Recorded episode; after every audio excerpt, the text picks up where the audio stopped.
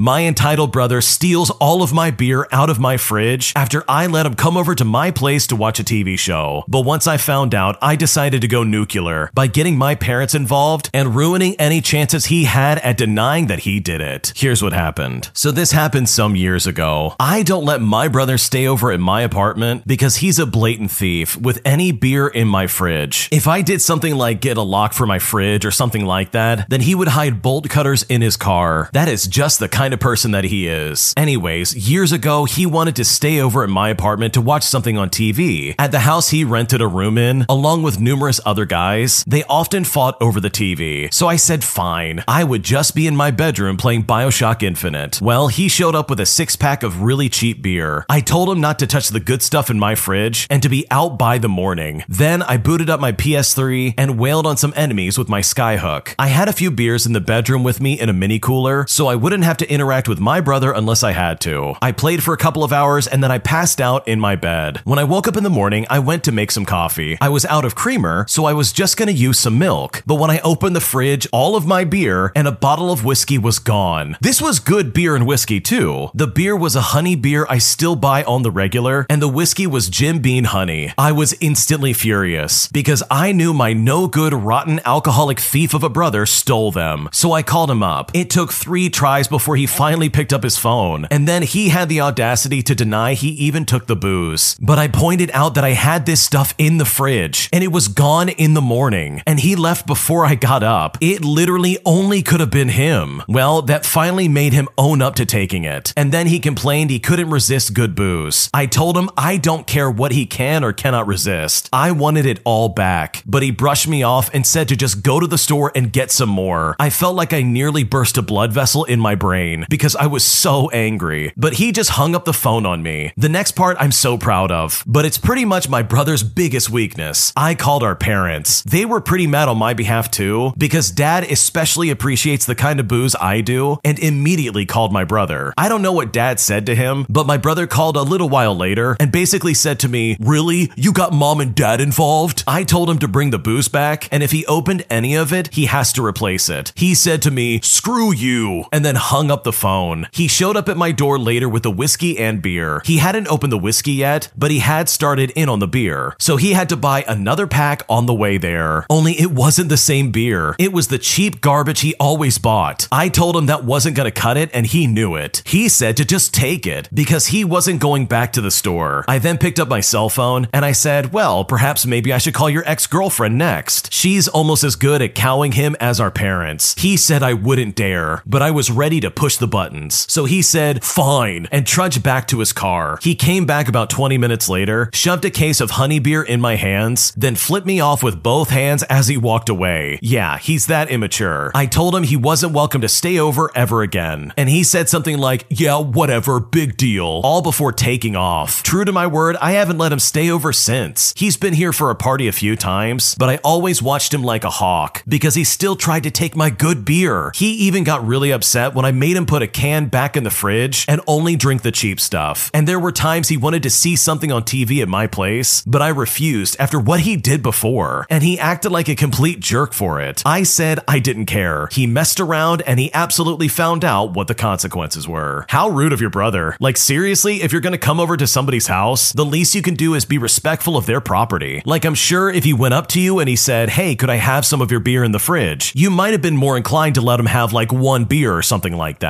But the fact that he just straight up stole it and said nothing, that in my opinion is completely inexcusable. So good for you for doing whatever it takes to get your stuff back, because your brother absolutely should not have stolen from you, and he absolutely got exactly what he deserved. If you like Am I the Jerk, you're probably going to love Am I the Genius. Check it out, link down below in the description. Am I the jerk for confronting my friend for taking our picture out of his wallet just to replace it with his girlfriend's? Here's what happened. So, my best friend John and I have been friends since we were kids. As kids, we were very close, and we had a fake wedding when we were seven and eight. In high school, we recreated the fake wedding pictures, and he had one of those pictures in his wallet. Since he got his girlfriend by the name of Sarah, that's not her real name, and this was around two years ago, John has distanced himself from me. We still hang out, but I feel like he always makes time for her instead of me. The only way I can see him now is if we grab a coffee once every few days, but other than that, he won't come to my house when he used to have sleepovers and movie nights, and he won't invite me to his house either. I feel neglected and hurt because we've been inseparable since we were small kids. A couple of days ago, I grabbed a coffee with him at a coffee shop, and when he opened his wallet to grab his card, I noticed that he put a picture of him and his girlfriend in the place he had our fake wedding pictures at. I asked him about it and pointed out how I noticed, to which the only thing he said was, Well, what about it? I was like, Really? Why did you take our picture out and replace it with him and his girlfriend? He said that his girlfriend is, well, his girlfriend, and he doesn't understand why I'm making such a big deal out of it. I reminded him that she might be his girlfriend, but he can't just throw me away. I've been his best friend since primary school. My picture existed in his wallet first, and he throws it away to replace it with someone he knows significantly less. He eventually got annoyed and told me that once I stop being an immature, annoying brat, he'll talk to me again. Until then, I better leave him to his peace because he's not dealing with my childish tantrums. So honestly, am I the jerk for confronting my friend about this? Am I in the wrong? What should I do? It's really crazy to think that the original poster is serious in this situation. You're really upset that your friend got rid of your fake wedding photo pictures and put a picture of his girlfriend there instead? Like seriously, you two are not dating. Unless you secretly had a thing for him ever since you were a kid, but like even then, you have no claim over this guy in his life. Your friend is 100% in the right. You're absolutely being an idiot, and he has no obligation to try and keep that picture around if he doesn't want to. Also, that's incredibly uncomfortable. Like, seriously, you're attached to this guy as if you actually are married to him. But guess what? You're not married to him. Those were pictures that you took in high school as well as when you were children. And now in your early 20s, it's time to let that stuff go and just like, I don't know, move on with your life. Maybe move on and find an actual relationship instead of trying to cling to this pretend marriage that you clearly are really attached to. Like, if you take a step back, this is incredibly weird. Like, really, really weird. Like, why would this guy seriously think that a pretend photo of the both of them getting married should somehow take precedent over his actual girlfriend? And it's also weird that this guy doesn't realize that his girlfriend absolutely is going to come first in this relationship, meaning that her picture is definitely going to be there in his wallet instead of your staged married photo. So truly, the original poster is absolutely at fault here, and his friend has every right to be annoyed because his friend is acting like a jealous ex, even though they never had anything like that in the first place. Am I the jerk for calling my sister out when she judged me for living at home and wanting children later in life? Here's what happened. So I'm a 25 year old female and I live at home with my parents. I did live alone before, but due to my mental health at the time, I moved back home. My health is now getting better, and I'm saving up with my partner to move out. I also pay rent to my parents, and I'm also paying my way as well. My older sister judges me for living at home and states that she moved out at 18 years old and it's not that hard. However, my sister seems to forget that she moved in with her then boyfriend's family, and after they broke up, she moved in with her now husband and basically has never lived on her own or really even paid a dime in rent. Yet she's the one judging me. Anyways, I travel with my best friend to go visit my sister as we both live a plane ride away from each other. As I arrived at my sister's place, she decided to say in front of my friend, who also lives at home, that it's super weird that I still live at home. And when she was 25, she was already married with a child. I told her that I'm going to wait until my 30s to have my children and I'm saving up to move out. She then laughed at me and said that having children in my 30s is so old. But then I said to her, well, not all of us are lucky enough to marry rich. She didn't like that comment and called me a jerk. So honestly, this begs the question Am I the jerk for calling my sister out after she's been judging me for living at home? Your sister sounds like a massive jerk. You are not the jerk in this situation, in my opinion. She is going over and beyond just to try and treat you like garbage, all because you live at home. And like, seriously, how does she not understand the extenuating circumstances? Like, she sounds incredibly ignorant, and the way she's treating you is so inappropriate. I'm also a firm believer that if you can dish it, you certainly better be able to take it. And it sounds like you flipped the script on your stupid sister and you said to her, hey, you married rich. Not all of us can get that lucky. And that, in my opinion, was a completely reasonable response. She's been hitting you with this for a long time. And if I was in your I probably would have said something similar as well. So I would not feel bad about this at all because your sister started this mess to begin with. And if she's gonna start it, then you absolutely can finish it. My cousin puts an entitled Karen in her place, leaving her fuming and flabbergasted. Here's what happened Sarah is one of my many cousins, and she's got a quick wit and sarcasm like no other. Sarah is not her real name. When we hang out, not even my friends mess with her because they know she can tear anyone a new one, if you know what I mean. Sarah Sarah always gets me laughing and surprises me with her sarcasm and wittiness. Before the coronavirus outbreak, it was one of those take your kids to work days, and Sarah's mom, who we will call Aunt Jane, that's also not a real name, took Sarah to work with her. Aunt Jane owns and manages a family owned store and was introducing Sarah to customer service before showing her what it's like to manage a place. So when Sarah gets older, she can decide if she wants to be a customer service assistant or something else entirely. So enter Sarah with a quick wit when an entitled Karen comes over to one of the cashiers and demands free gift cards because nothing in the store is good enough. And she wants something to actually use when coming back to this crappy store, as she puts it. When the Karen demanded to speak to Aunt Jane about the subpar merchandise, my aunt explained she doesn't give out free gift cards, especially to rude customers who insult her employees. And these employees are just doing their job and making honest money. Sarah later told me that the Karen had one of those squeaky, high pitched voices that got higher the angrier she got.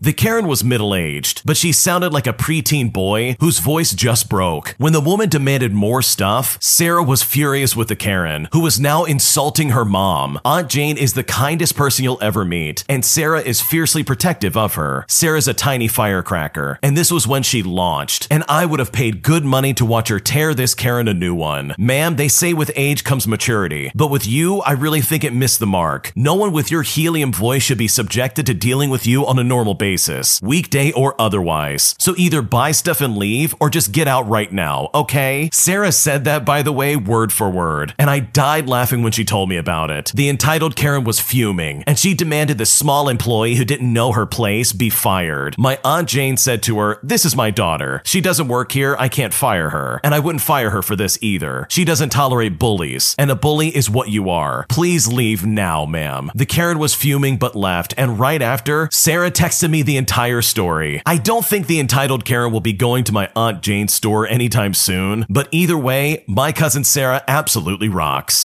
Hey, Drew Scott here, and I'm Jonathan Scott, reminding you that life's better with a home policy from American Family Insurance. They can help you get just the right protection at just the right price and help you save when you bundle home and auto. Kind of like Goldilocks and the Three Bears. It'll be just right for you. We love a custom build. American Family Insurance. Insure carefully, dream fearlessly. Get a quote and find an agent at amfam.com. Products not available in every state. Visit amfam.com to learn how discounts may apply to you. American Family Mutual Insurance Company SI and its operating company 6000 American Parkway, Madison, Wisconsin.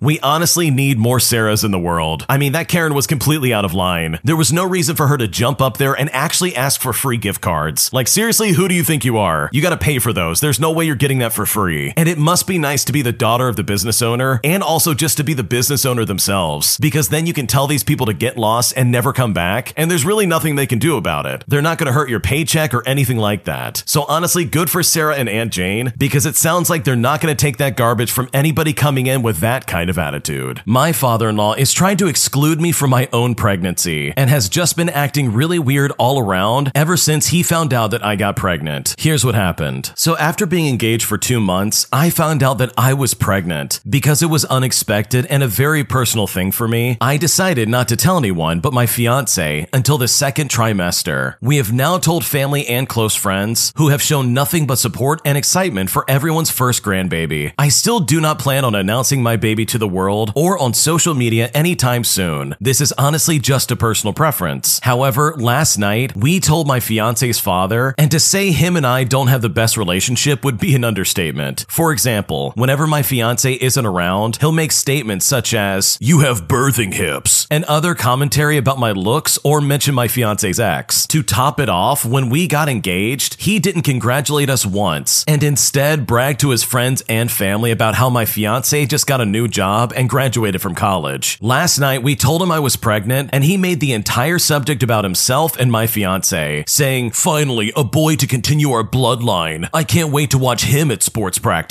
I mean, we don't even know the gender yet. And the entire time, my father in law talked about how my fiance is going to be such a great father, and not a single congratulations to me. And when his girlfriend mentioned buying baby clothes, he would cut her off and say, Yeah, with what money? My money? But what really irritated me was the fact that he got mad at me for waiting so long to tell him and wanted to know why he couldn't tell everyone about it and share it on Facebook. He even texted me about it right after I left. The entire time we were there, he referred to the baby as my fiance fiancés and told us our lives were over and that we'll resent the kid for the rest of our lives. But at the same time, my father in law wants to watch the child for weeks at a time. He believes he is entitled to be in the room when the baby is born if he wishes to. When I told my father in law I only wanted my fiance in there, he told me that it wasn't my decision and I needed to include everyone in this experience. Let's just say my fiance and I have had long talks since then, and for my sanity, my father in law will not be seeing me or the child for a very long time. Your father in law sounds like a creep. First off, there's no reason for him to be making those kind of comments about your body. That's incredibly creepy and very weird, and that is something that definitely needs to be known between you and your fiance, especially if you haven't already talked about that. Also, the fact that he wanted to be there in the room while you were giving birth also really gives me the creeps. Like, it sounds like he wanted to be in there for ulterior motives. Maybe that's just me, but like, that's the vibe I'm getting. So I'm really glad you and your fiance came to the obvious conclusion that he is not going to be around you or the kid for a while. And obviously, he's really hopeful that it's going to be a boy, but how is he going to treat that child if it's a girl? And if I were to make an assumption about this guy's character, you can bet he would probably mistreat your potential daughter in the same way he's mistreated you. He would dismiss you, act like you're not even in the room, and he would probably be creepy with her as well. So good for you for not only finding out exactly how your fiance's father is going to act, but also making the decision that nope, he is not going to be involved in your life or in your future kid's life in the slightest. An entitled Karen demands that we sell her scratch off lotto tickets even while the power and registers are down. Eventually, my manager gets fed up, causing him to go out there and tell her to get lost. Here's what happened. So my store had a blackout a few days ago. A full three or four blocks blacked out for at least three hours. My store was affected and the registers and lotto machines were down. We were turning people away unless they needed to use the bathroom. Some were regulars who understood the whole problem because their house was also in the area. Then there was a lady who has an addiction to lotto scratch tickets, and this lady was known to drop at least $500 on scratch offs and stay in my store for hours. On this day, my manager decided to lock the front door and used his cell phone to call the district manager. We basically had to keep the door shut and posted a sign saying no services, which we thought was enough. But the entitled Karen shows up as I post the sign and lock the door to wait for the district manager to come. She is banging on the door when I tell her that there's been a power outage and that registers are down. The entitled Karen then screams, Can't you just give me a few scratch tickets? I have money. She has literally no concept of this, I guess. I say to her, I'm sorry, I can't do that. The registers are down. She rolls her eyes and starts to talk to me like I'm stupid. She says, I have money. At this point, I'm getting annoyed. I say to her, I am not letting you in. Please come back when we have power. I lock the door and I go back to moving some items to the drink fridge. She continues to bang on the door, and I see my manager who tells her to leave, while she still screams that she has money and she wants to get scratch offs. My manager immediately shot her down. She said, Didn't she tell you the registers are down? My manager is looking at me and has a rather hard expression. The entitled Karen acknowledges that yes, I did say that to her, but she then goes on to say that she just wants us to ring it back up when the power comes back on. The manager finally decides to make a final say. We are done. No, you are not getting anything until the power comes back on. About an hour later, the power is back on and the registers are down. We had to call the help center and it took another hour for the registers to be restarted. And it's right about then that the entitled Karen comes back, banging on the door and pointing at the lights, screaming that the power is on and she can now buy tickets. My manager and I are now staring at each other. Okay, I'm done. He then walks outside and decides to tell her to leave. I can hear him say it. You have a problem and you need to get help. Please stop coming here. We are not selling you tickets. She then storms off complaining at us about how corporate is going to hear about how we treated her. The district manager was also in the parking lot as she walked off. He saw the whole thing and said that we handled it better than he could have. It really sounds like that lady has some kind of addiction. Like, seriously, there's no reason to act like that at all. First and foremost, they're just scratch offs. Like, the chances of you winning anything substantial besides like maybe 50 bucks is really, really slim, and it's really just not worth it. I mean, I personally think that gambling is really stupid and a giant waste of time. That's just me personally. So to see someone who has this much of an addiction and spends about $500 a week on scratch offs is honestly a little bit sad. So hopefully this lady never comes back because the way she was acting was incredibly crazy, and I can only imagine dealing with that on a daily basis. My boss warned me that I had an off night and that I need to pick it up or there could be consequences, and I'm now really worried that I'm about to get fired. Here's what happened. So I first want to start off that I feel so sick and I don't want to get fired. I enjoy waitressing and I like making people happy. So tonight was quiet enough. I had one table, a group of 14, and I was a mess tonight, and I wasn't focusing at all. I was forgetting small things and just was not on the ball at all. I had one table and I was messing up so much. Later on, my manager called me aside in private and told me tonight was not good enough. And she was right too. She mentioned things like drinks weren't being offered or cleared, steak knives weren't being served, too many other people were having to deliver the food, and I wasn't serving the food as I should be. She also said that newer staff are outperforming me. She also said, in comparison to how I worked last Friday, it was not good enough. Apparently, I was the best performing waiter or waitress last Friday on a busy night out of all the staff, and I did everything brilliantly. On the ball with everything, upselling, remembering the small things, etc. I don't know what I did last Friday differently. I was so in control of everything and I was so efficient. I was running my own food, my own drinks, remembering everything that has to be done. My section was full and busy and all my tables were happy. None of them were waiting too long for anything. I usually have an issue with responsibilities clashing all at once, but not on Friday. I did so well and I let myself down tonight. I feel so sick. I asked if it was a warning and she said yes. I do not want to get fired. I'm clearly capable of managing my own section efficiently. I had a bad night and I'm so worried about the next few shifts. What should I do? Honestly, it just sounds like you had a bad night. And I think your manager is smart enough to know that you really do know what you're doing. And it's not like you're not cut out for the job. I mean, you had a really good night last Friday, so it's not like you can't do your job. Everyone has an off night, and as long as you're aware of it, then hopefully it'll be easier to just get up and try again. Thanks for watching. When you subscribe, make sure to hit the bell to turn on notifications so you never miss a video. To finish listening to all the stories, use the playlist at the top of the description. And if you like Am I the Jerk, you're probably going to love Am I the Genius. Check it out in the description below and subscribe.